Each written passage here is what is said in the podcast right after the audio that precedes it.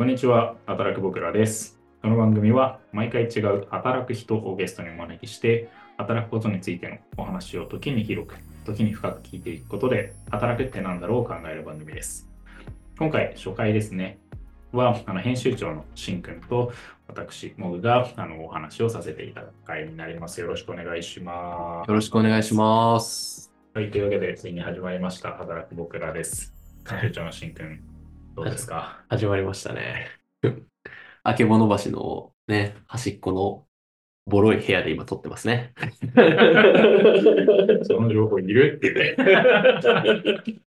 いやそうね。でも、あの、初回っぽくて、いや、いいんじゃないですか。だんだんこれがね、グレードアップしていく。そうね、最後あの窓の外に見えてるこう30階建てぐらいのね、はい。タワーマンションでね、あ、見えるとね、ね撮ってるかもしれない。かもしれないという、そういう番組になると嬉しいかもしれないと。はい。でちょうど今、あけぼの橋ですね、4時半なので、あの夕焼け小焼けが外から聞こえてくるのと、あとどこかから、どこからね、消防車の音が聞こえる、消防車？救急車の音が聞こえるんでね、なかなかエモい初回収録になってるんじゃないかな。夕方的だね。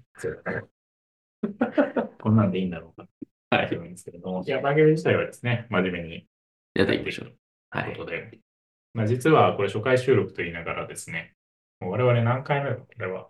3回目ですね。3回目かな。そうだね。3回目の初回収録ですね。何回か失敗があり、やっと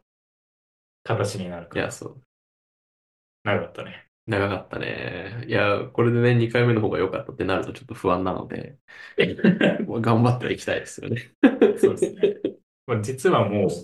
初回から言っちゃうと、2回目の収録は終わってるんだよね。そうだね。ねあの2回目のゲスト、うん。まあ、また2回目の時に聞いていただければと思いますけど、どの方との収録もすでに終わっていて、かなり面白い話が取れていると。初回でこの話をするのはどうなんだろうってところなんですけど、後追いする形で初回を取って、そう。初回から出ると。出るとですね。ですね。はい。だからやっぱり失敗して1、2回目はね、うん。ずいぶん前から撮ってるからね。そうだね。だからまあ、基本的にこう話したいことっていうのはある程度多分変わらずに、生徒だけが上がるといいなとそうですね。思ってます。編集長の決意としてね。決意で、あと目標は、今後ね、はい、窓から30階のビルが、30階建てのビルが見えるぐらいのところで収録できる。そういうね、そういう海外があってもいいかもしれない。1階だけなら作れるっていうね。いやそうそうもう今回もね、レンタルスペースなんでね。まあ、そう そう普通にね。あれだよね、でもあの、あの何？オフラインというかね、うんみんなで会議みたいうん。な、ラジオであるじゃない？あるね。あの、それこそ東京 FM、うん。アはいベレージがうん日産スタジオでやる。はいはい。まあ、そんな大きいものになるかわからないけれども、こう、リスナーの方とね、そういう会ができたら嬉しい。まあ、それはいいね。めちゃめちゃ面面白いうん本当にそれそうそうそう。ミートアップがね、そうね。ができるといいなと。そういう夢見ながらって感じですかね。そうですね。で、まあ、番組の企画の趣旨としては、まあ、働く人うんの話を聞いていくんだ。その中で働くを考えよう。まあ、どっちかというと、まあ、有名人というよりは、まあ、うんめちゃめちゃ活躍しているとか超有名人というよりは、普通に働いている。うん。まあ、あなた、皆さんが聞いている、まあ、右隣、まあ、デスクがある方、デスクの右隣で働いている人の働くについてを聞くみたいなもうん。のだと、コンセプトとしてはそういう感じですね。うん。だと思ってもらえるはい。感じですかね。そうですね。なんでまあ今オンラインの時代なんでね、まあ、ズーム会議の右の画面にいる人、うんこの人の働きを聞くって感じですかね。そうね。本来はオフラインのやつ、まあ、お隣さんそうですね。そう思いますので。はい。で、今回初回は編集長のしんくんのインタビューを僕、モグがやると。そう感じですね。はい基本的にインタビュー形式で進んでいくので、うんあのその感じで。うんなんで今日は編集長働くについてはいを聞けると嬉しいはい。感じですね。そうですね。まあ、編集長って言ってるけど、あくまでもあの別に本業が編集携わってるわけではないので、まあ、それもこれからお話ししていけるかなと思ってます。そうですね。あの、これはあの、僕がね、勝手に編集長はシンくんだと。あの、本当に勝手にね、任命してね、あのそうだから、快くね、本当に彼はいい人なんです。快く引き受けてくれました。特に文句も言わず、ああ、やるよと。本当に、普通さ、編集長頼むよって言ったら、え編集長とか言うじゃん。言わないんだ、彼は、シン君。ああ、やるよ。おおってなったよね。ちょっとね、もうちょっとハードルを下げて引き受けるべきだったかなとも、今、今は思ってますね。初回からそれがまずいの。冗談だっついやいや、こう言いながら彼はちゃんとやる人なんですと持ち上げつつね、じゃあまあ そろそろ本題にはい。入っていきましょうか。はいというところで、で、まあこの番組のですね、構成としては、まず一番初めに2つの質問をしますと。で、2つの質問というのは何かというと、1つが、えーまずはキャリアの遍歴ですね。うん。つまりこれまでどういう仕事をしてきたのかを、まあ、ヒストリーを点で話してみてくださいと。で、もう一つの質問が、最寄り駅ですね。働き始めてからどういう最寄り駅の変遷があったのかについて、まあ、まず二つの質問を聞きますと。で、この二つの質問から、まあ、インタビューを始めるという番組になっていますので、よろしくお願いします。で、まあ、ただ、最寄り駅に関しては、まあ、このプライバシーの時代なんで、あんまり精密に言えない場合もあります。なんで、人によっては関東とかね、うんもしくは東京の西とか、そういう感じになるかなと思うんですけれども、まあ、言える方は言っていただいて、まあ、その中でその人のお話を掘り下げていく感じになりますので、よろしくお願いしねます。暮らし自体もこう点としてこうどんどん移り変わってるっていうのをなんかこう少しでもなんかこう聞けたらいいなっていう意図ですね、その辺は。そうだよねはい。じゃあ、聞いていきましょうか。はい。じゃあ、まず一つ目の質問ですね。まず、あなたのお仕事の遍歴を教えてください。はい。はい。で今は3社目なので、まあ、1社目からいくと、大学卒業して、まず、無印良品を手掛けている良品計画っていう会社に入社をしました。で、まあもう2017年とかに入社をしているので、そこで、まあ約1年間、販売部、まあなので店舗ですね、店舗の社員として、まあ湘南の、あの、お店に配属をされて1年ほど仕事をしてました。で、1年経った後で、えー転職をして、で、それからベトナムの会社にいました。で、ベトナムでは3年ほど仕事をしてて、まあ、そこでは主にこう教育系のベンチャーですね、に勤めてました。でもどういうことかというと、まあなんかこう ASEAN、まあそのベトナムであったり、まあ、他の国にこう駐在で来る人たち、やこう暮らしてる日本人とか韓国の方とか、向けにこう英語の授業、レッスンを提供する。英語だったり、その現地の国の言葉のレッスンを提供するっていうようなこう言語のビジネスを手掛けてる会社にいましたと。で、そこで約3年働いて、で、ちょうど今から3年ちょっと前くらいですかね。3年半くらい前に帰国をして、で、今いる3社目の会社。これは、えっと、建設系の、まあ、SaaS、IT の会社ですね。まあ、いわゆるこうバーティカル SaaS っていうこう垂直型、その業界に特化をした、えー特化をした、まあ、SaaS ビジネス。まあ、その建築現場で使うようなアプリだったりを作っている会社。で、今、カスタマーサクセスとして働いています。はい。はい、ありがとうございます。なんでね、結構点々というか、あまりこう、話点で聞くと、良品計画からベトナム行って、で、サースのカスタマーサクセスというところで、お、なんだそれはというところ、なかなかないキャリアだと、その話めちゃくちゃ楽しそうだと思って。あの、まあ、もともとしんくんと僕は友達というかね、聞いていただいている方はわかると思いますけど、友達なんだけれども、なかなかこうやって改ま改まって話を聞く機会がないので、少し楽しみにしています。はい。ね、じゃあ、二つ目の質問です。続いて、あなたの最寄り駅の遍歴を教えてください。はい。で、一つ目は、えーその湘南辻堂ですね。東海道線 JR の辻堂駅です。で、その後ベトナムに移ってからは、まあ実は最寄り駅という駅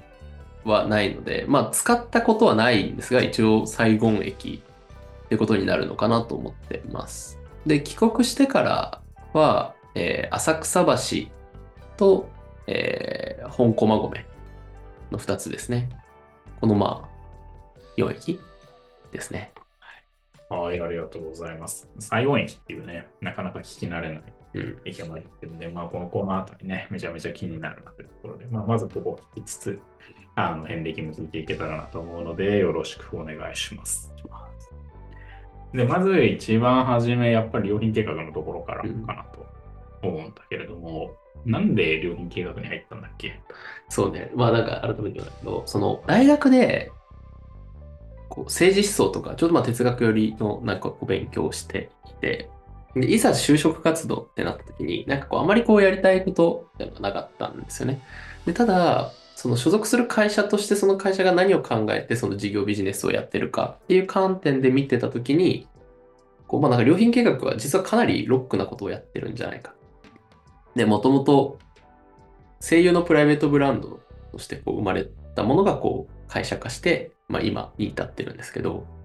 もともとの立ち上がりっていうのが資本主義へのアンチテーゼとか言ってるわけですね。で、なんかそれをなんかこう民間企業が言ってんのって多分基本的にありえない アプローチだなと思って。いやそこはかなりこうロックというかパンクというか、っていうのでちょっとこう、もともとものとしても好きだったし、で、そこに加えてこう会社として興味を持ったっていうのが初めですね。で、まあなんか、販売、なので販売職ないしは、小売業をやりたかったっていうわけではないんですけど、まあなんかこうその事業であればこう共感して仕事ができそうだなっていうところと、まあ、あと、なんとなくやっぱ海外展開みたいなところに興味があったんで、まあその海外でも支持されてるブランドであれば、まあいずれこう海外で仕事する機会も得られるかなっていうのが当時思ってたことでしたね。結構だから思想うん。に共感してっていうところがいや、あるんでね完全にそう。あの、無印って、まあ、田中一行っていう有名なデザイナーがいたり、まあ、もともと創設には関わっていたり、まあ、今でも深澤直人さんだったり、まあ、原健也さんだったりっていう、もう本当に、まあ、もう多分知ってる人は知ってる有名なデザイナー、プロダクトデザイナーだったりがこう絡んでるような事業なので、まあ、なんかこう、そこに、こう、まあ、自分の時間というかを投下するのはすごい面白そうだなっていう感じは強かったなと思います。いいですね。いや、政治思想をやってて、両品計画ってなかなか結びつかなさそうなんだけれども、これ、話を深くと、なるほど、思想っていう観点で共通するんだ。仕事の選び方、決め方ってそういうこともあるんだなっていうのはすごいシンプルな話を聞いてていつも面白いなと思うところなんだけれども。ただまあ、領域としては小売りうん。になるわけで、実際仕事仕事始めると小売りになるんだよね。そうそうそうそう。だから、あの、本当に店舗に配属されてあ、そうそうそうですね。だよね。そこはどどんな感じの仕事をどんな風にやってたっていうか。えーっと、実際、まあ、結構、機関店というか、かなり大型店ではあったので、もう結構スタッフも多いんですよね。で、なので普通にこう、表に出て、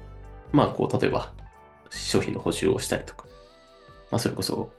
なんだ、試着室の案内をしたりとか、まあ、なんかこう、試食の提供的なことをちょっとやったりとか、もいろいろやってました。で、まあ、あとはこう、裏で、なんかこう、ちょっとした管理業務を、まあ、習いつつ、やったりと。で、無印の場合って多くの店舗で基本的にはこう製品のこうカテゴリーごとに担当が分かれてるので、僕はそのステーショナリー文房具と、まあ、ファウンド無地っていうこうちょっとこうセレクトショップ的な機能。例えばこうスペインのバスク地方で見つけた道具みたいなのを特集したりとか。なんかそういうコーナーがある店舗だった。まあなんかじゃあそこの売り場の担当っていう仕事でしたね。かなり売り場だよね。だから本いや、かなり売り場。だから、で、ただ、全然やっぱ、こう、保社員としてのなんか適性は低かったんだろうなっていうのはやっぱ、まあ、今振り返れば思うところで、あの、まあもう何回か話したかもしれないんですけど、その、まあ、ゆっくりね、こう、お客さんも声かけやすいようにゆっくり歩いてたら当時の上司に、そのなんか偉そうな歩き方は何なんだ歩き方がお客様なのは何なんだって叱られて、あの申し訳ないです、みたいなことがあったり、まあなんかちょっとこう、もしかしたらそこは向いてなかったのかもなとは今思えば感じるところで。あのお客さ歩き方がお客様ってね、なかなか前世で言われない言葉だなと本当に思うので。星低くね、あれできなかったのかもしれない。あれね、思い返すと店員さんと一緒に歩いてるというか、そんなシャシャシャシャ歩いてるな、みたいな。多分こう、だいぶ雄大に歩いてたんだ。だいぶ雄大に歩いてたんだろそうだね。いや、あの、藤野君が今隣にいるから、あの、もう、リアルな世界というかね、しん君が無印の店舗でゆったりと歩いて店員さんをしてる姿がめちゃくちゃ目に浮かぶ。し、ああ、こういう感じなんだろうなっていう感じなんですけれども、はい。なるほど。じゃあまあ、そうなると、まあ、その、あマッチしてなかったっていうあとはその、まあ、1年ぐらいで辞めているじゃない、あんまり合ってなかったというか、まあ、会ってなかったから辞めたというよりは、そうだな。そうね。あ、なんか今後、あ、なんかずっと自分がここで働いてるイメージが湧かなかったっていうのが多分正直なところで、まあ合ってない部分もあるし、その展望がまあ当然見えないじゃないですか。そのそれはある程度どこの会社に行っても一緒なんだろうけど、なんかじゃあ例えば5年後はどこで何の仕事してるんだろうっていうところが全くこう自分のこうコントロール外にあるっていうか、なった時に、まあちょっと転職を考えてもいいのかなと思っていた。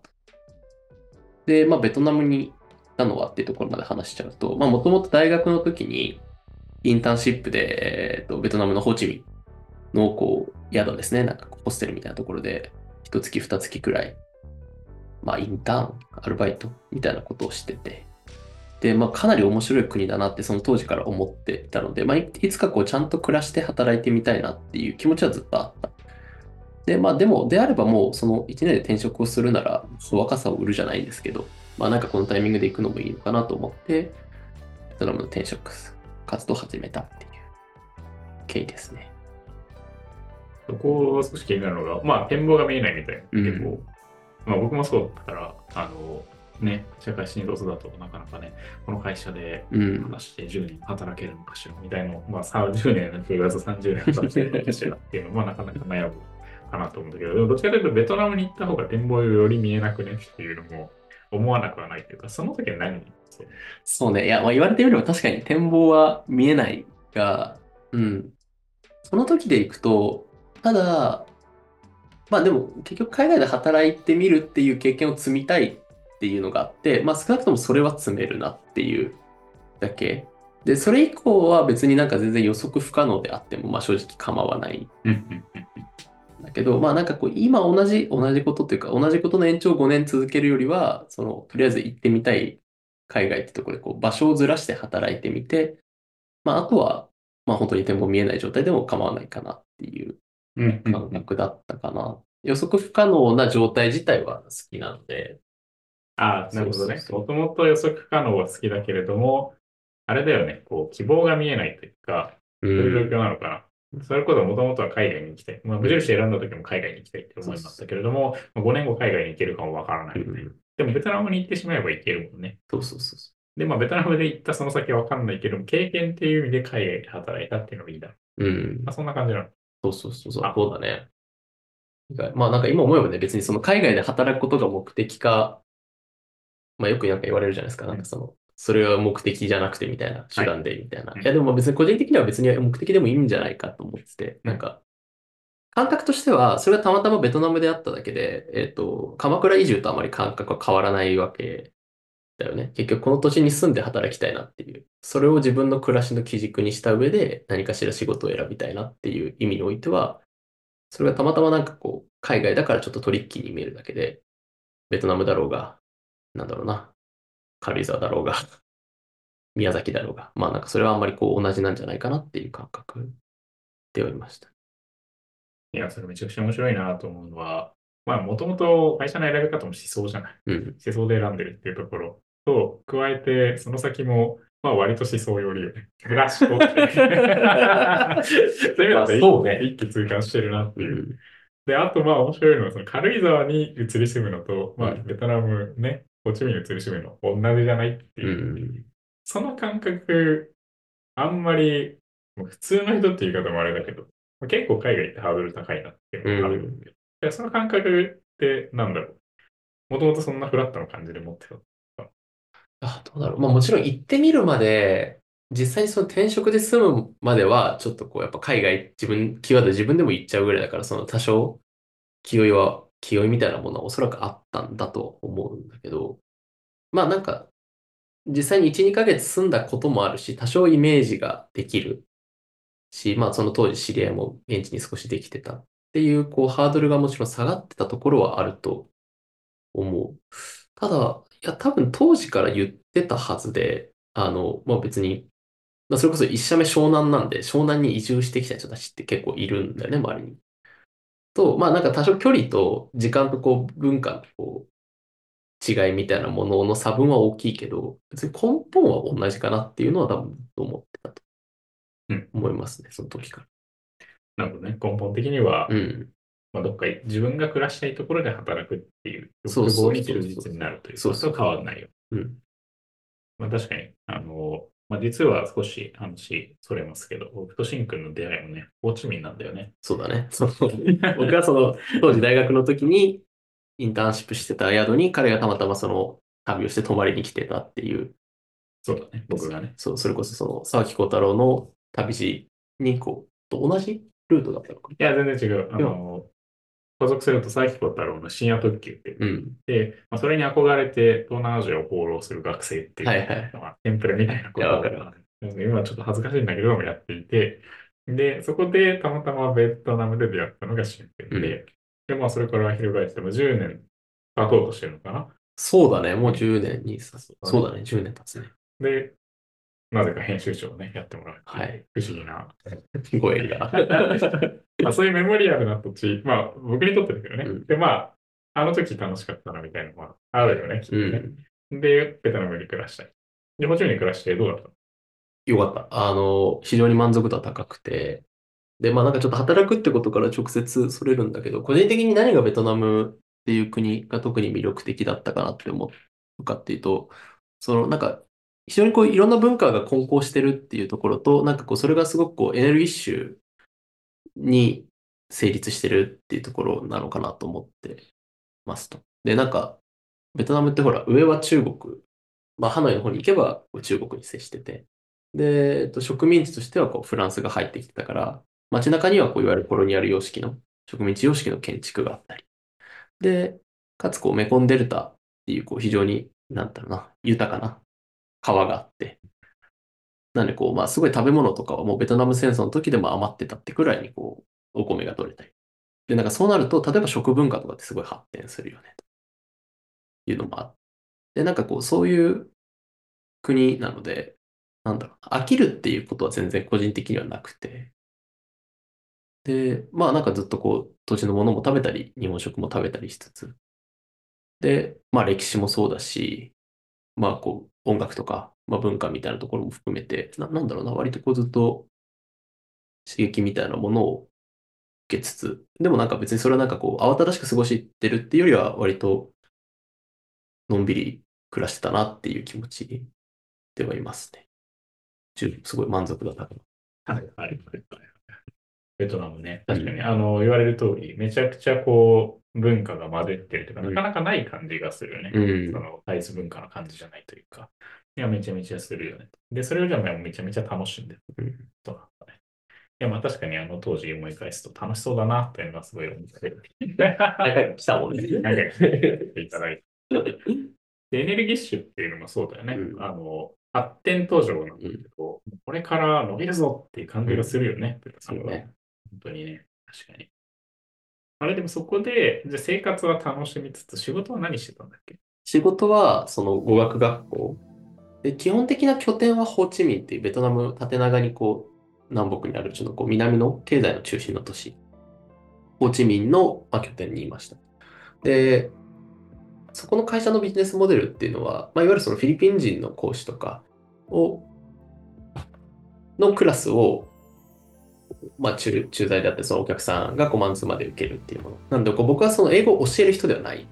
で、まあ、例えばお客さんのまあ直接の窓口っぽい対応もしたり、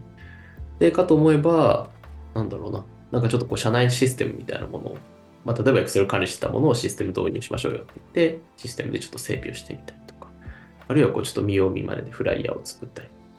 あとちょっとインドネシアのジャカルタに拠点を立ち上げるよっていうので、その拠点の立ち上げに行ったりとか、まあもうなんか本当に何でも何でも屋さんみたいな。だからお客さんとはある程度関わりつつ、なんかこういろんな業務を一緒にやっていくっていう仕事でしたね。はいはいはいはい。本当にだから、聞く限り何でもカスタマーサポートもあれば、IT もあれば、うんまあ立ち上げもあればっていう感じそうそうそなんだね。それはどうだったの？それこそ小売りっていうところから、まあやや向いてないなって、うんうんうん何かしら見つけた。その中で。そうねあそれ合ってるその何でも屋さんがあったのか、それとも、まあ、全部やってみて、なんかどうだったうんあどうだっ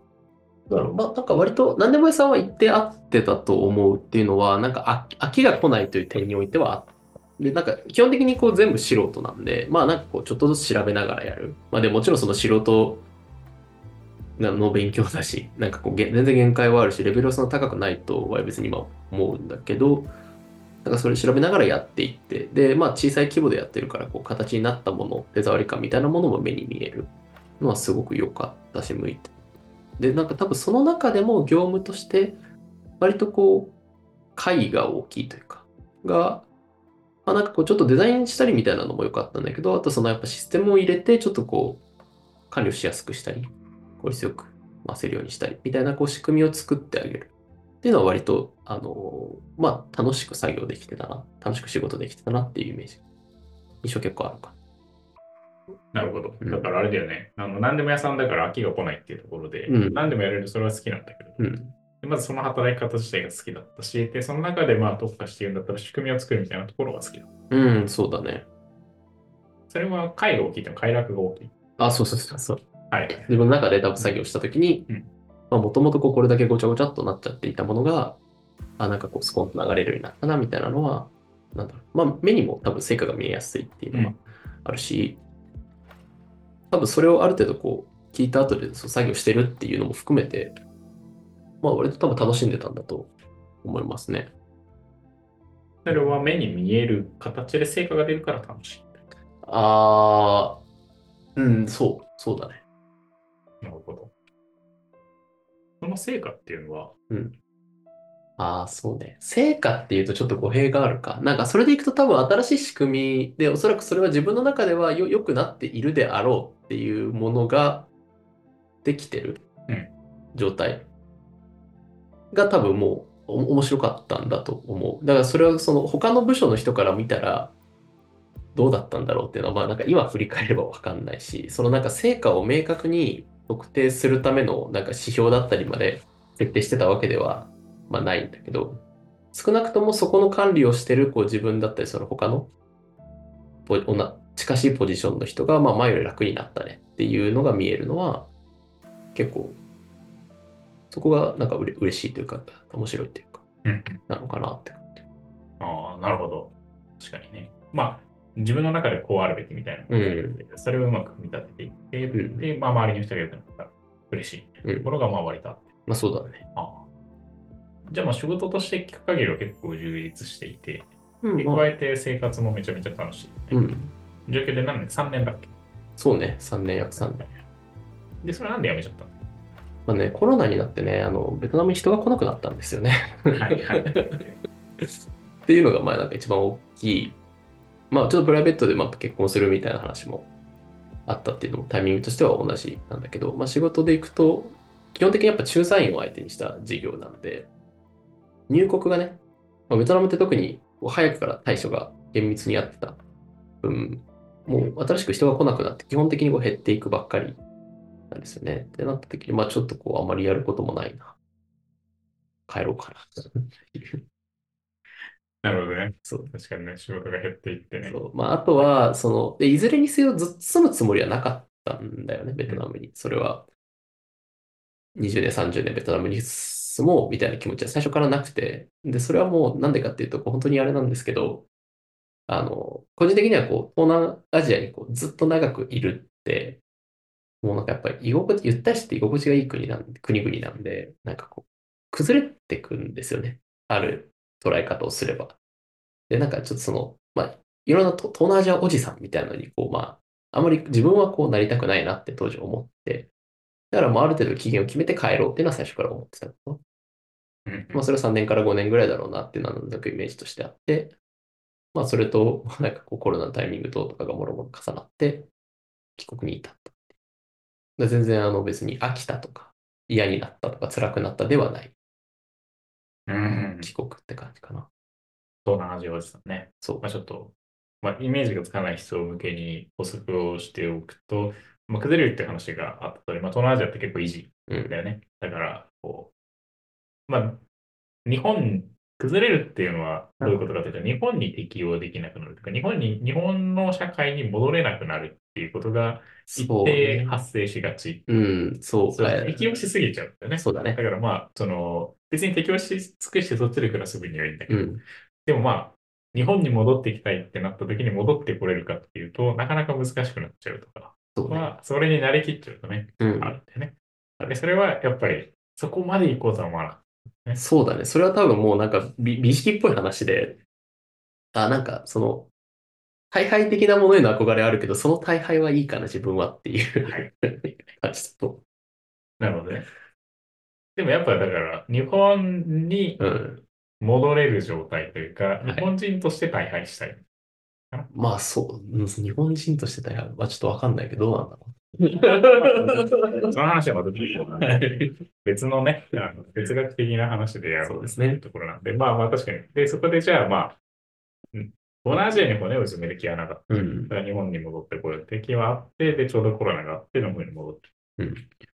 で、日本に戻ってくる過程で今の仕事になるんだっけ？あ、結局決まったのは、もう帰ってきてから受けた面接。なので、まあ、帰国しようって決めたあたりから、オンラインで面接を受け始めてて、ただ、まあ、結果が出るより先に帰国、本帰国の日にちが来たので、まあ、帰国して、なので、まあ、ちょっとこう、実家で、実家の福岡で、こう、まあ、1、2ヶ月、ニートまがいの暮らしをして、まあ、その中でお仕事が決まって、出てきたっていう感じはいかな。だからあれだよね、カスタマーサクセスって仕事をもともと知ってたわけでもないし、やろうとも思ってなくて、ただ帰ろうだけが決まって帰ってきて、その仕事を見つけたって感じ。あ、いや、えっとね、帰ろうってなった時点で、じゃあどういう仕事で転職活動するかっていうのはちょっと自分の中で整理を始めて、うんまあちょっといくつか、こう、えっとしてる軸みたいなのあったんだが、最終的に、まあその1、2社目での仕事の共通点って多分その 2C でお客さんと接するっていうところ。で、じゃああと今やってた仕事でどういう内容、何が面白かったかっていうと、やっぱそのさっき言ってたこうシシステム周りを整備してちょっと効率化を図るみたいな話は、割と自分の中ではこう面白みを覚えてた一つだな。ってなった時に、じゃあそれを掛け合わせて、かつこう、やったことない 2B の領域で仕事をするとしたら、っていうので、こうカスタマーサクセスっていう、まあ職種を、まあ知るというか。で、なんかこうちょっとそういう求人というか、をこういくつかこう、見定めて、見定めてというか、見繕って応募してたっていうか。はいはいはいはい。ああ、なるほどね。だから転職活動の過程で知ったっていうう。んうんうんうんああ。じゃあ、この、これまでの仕事で何が楽しかったかなみたいな、割と抽象化したときに、うん仕組みかみたいなのが出てきてってこと？そうそうだからできることと、うんなんかできそうなこと、面白そうなことの掛け合わせはい。が割とカスタマーサクセス業務に近接した。うーん。それはなんでそう思ったんですか？なんでそう思ったんですか？そうそうそう、その近接してるなっていうと、カスタマーサクセスっていうと、まあうなんかいろいろな捉え方が、はいはいはい。自分の中では何がそこが近接していたというなんか店舗の仕事も結局売るだけの部分もあるんだけど、なんか例えば無印良品に来るお客さんって、まあこれが欲しいから来る人と、何か生活でこれをこうしたいんだけどなんかいいものがないかなって来る人も当然いたりすると。例えば、キッチンの棚がこういう形なんだけど、なんか今フライパンをうまく収納できていないんだと。で、何かこうフライパン立てみたいなやつとか何かこういい収納道具がないだろうかみたいな相談をたまにされたりする。で、じゃあそれに対して、あ、なんかこのファイルボックスをキッチンの引き出しの中に立てて入れてあげれば、こうフライパン縦に収納できるし結構収納量増えますよねみたいな話ができたりする。なんかそれってなんか別にただの物売りというよりは、なんかこう、解決策の提示みたいな話じゃないですか。まあなんかコンサルティングとは言わないですけど、そう。で、あ、なんかでも、で、そのやりとりって確かに面白いなっていうのはなんかちょっと。で、なんかでも、で、あとじゃあシステムもなんとなく自分でやっぱりこう入れて、ただ多分作業として面白かったっていうのもあるんだけど、なんかこう、自分なりにそれを突き詰めると、なんで今こういう管理になってて、で、どうしたいからこう作らなきゃいけないんだな、みたいなことをやっぱりなんか自分なりには考え出すようになる。で、なんでサクセスの業務最初知ったのか、たどり着いたのか、もう覚えてないんだけど、調べてたからなのか、たまたま受けた求人がそれだったのか、エージェントに教えてもらったのかは覚えてないんだが、なんかそういう1社目の仕事とか、2社目の仕事とかでお客さんと接するみたいなところがこううまくつながったんじゃないかな。なるほどね。その、ある種ソリューションの形をうん。こう作っていくみたいな。うん。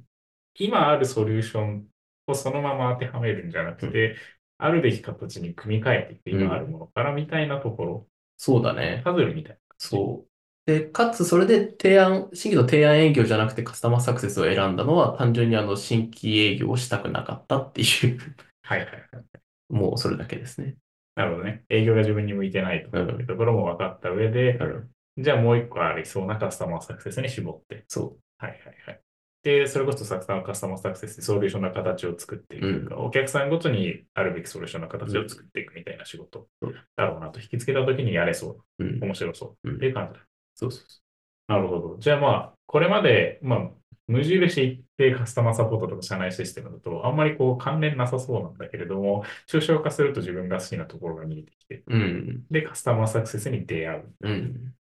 だからまあ、ベトナムまでって結構探してる期間というまあ、そうだ。そうだね。その仕事の内容って意味では、はい。多分探してる期間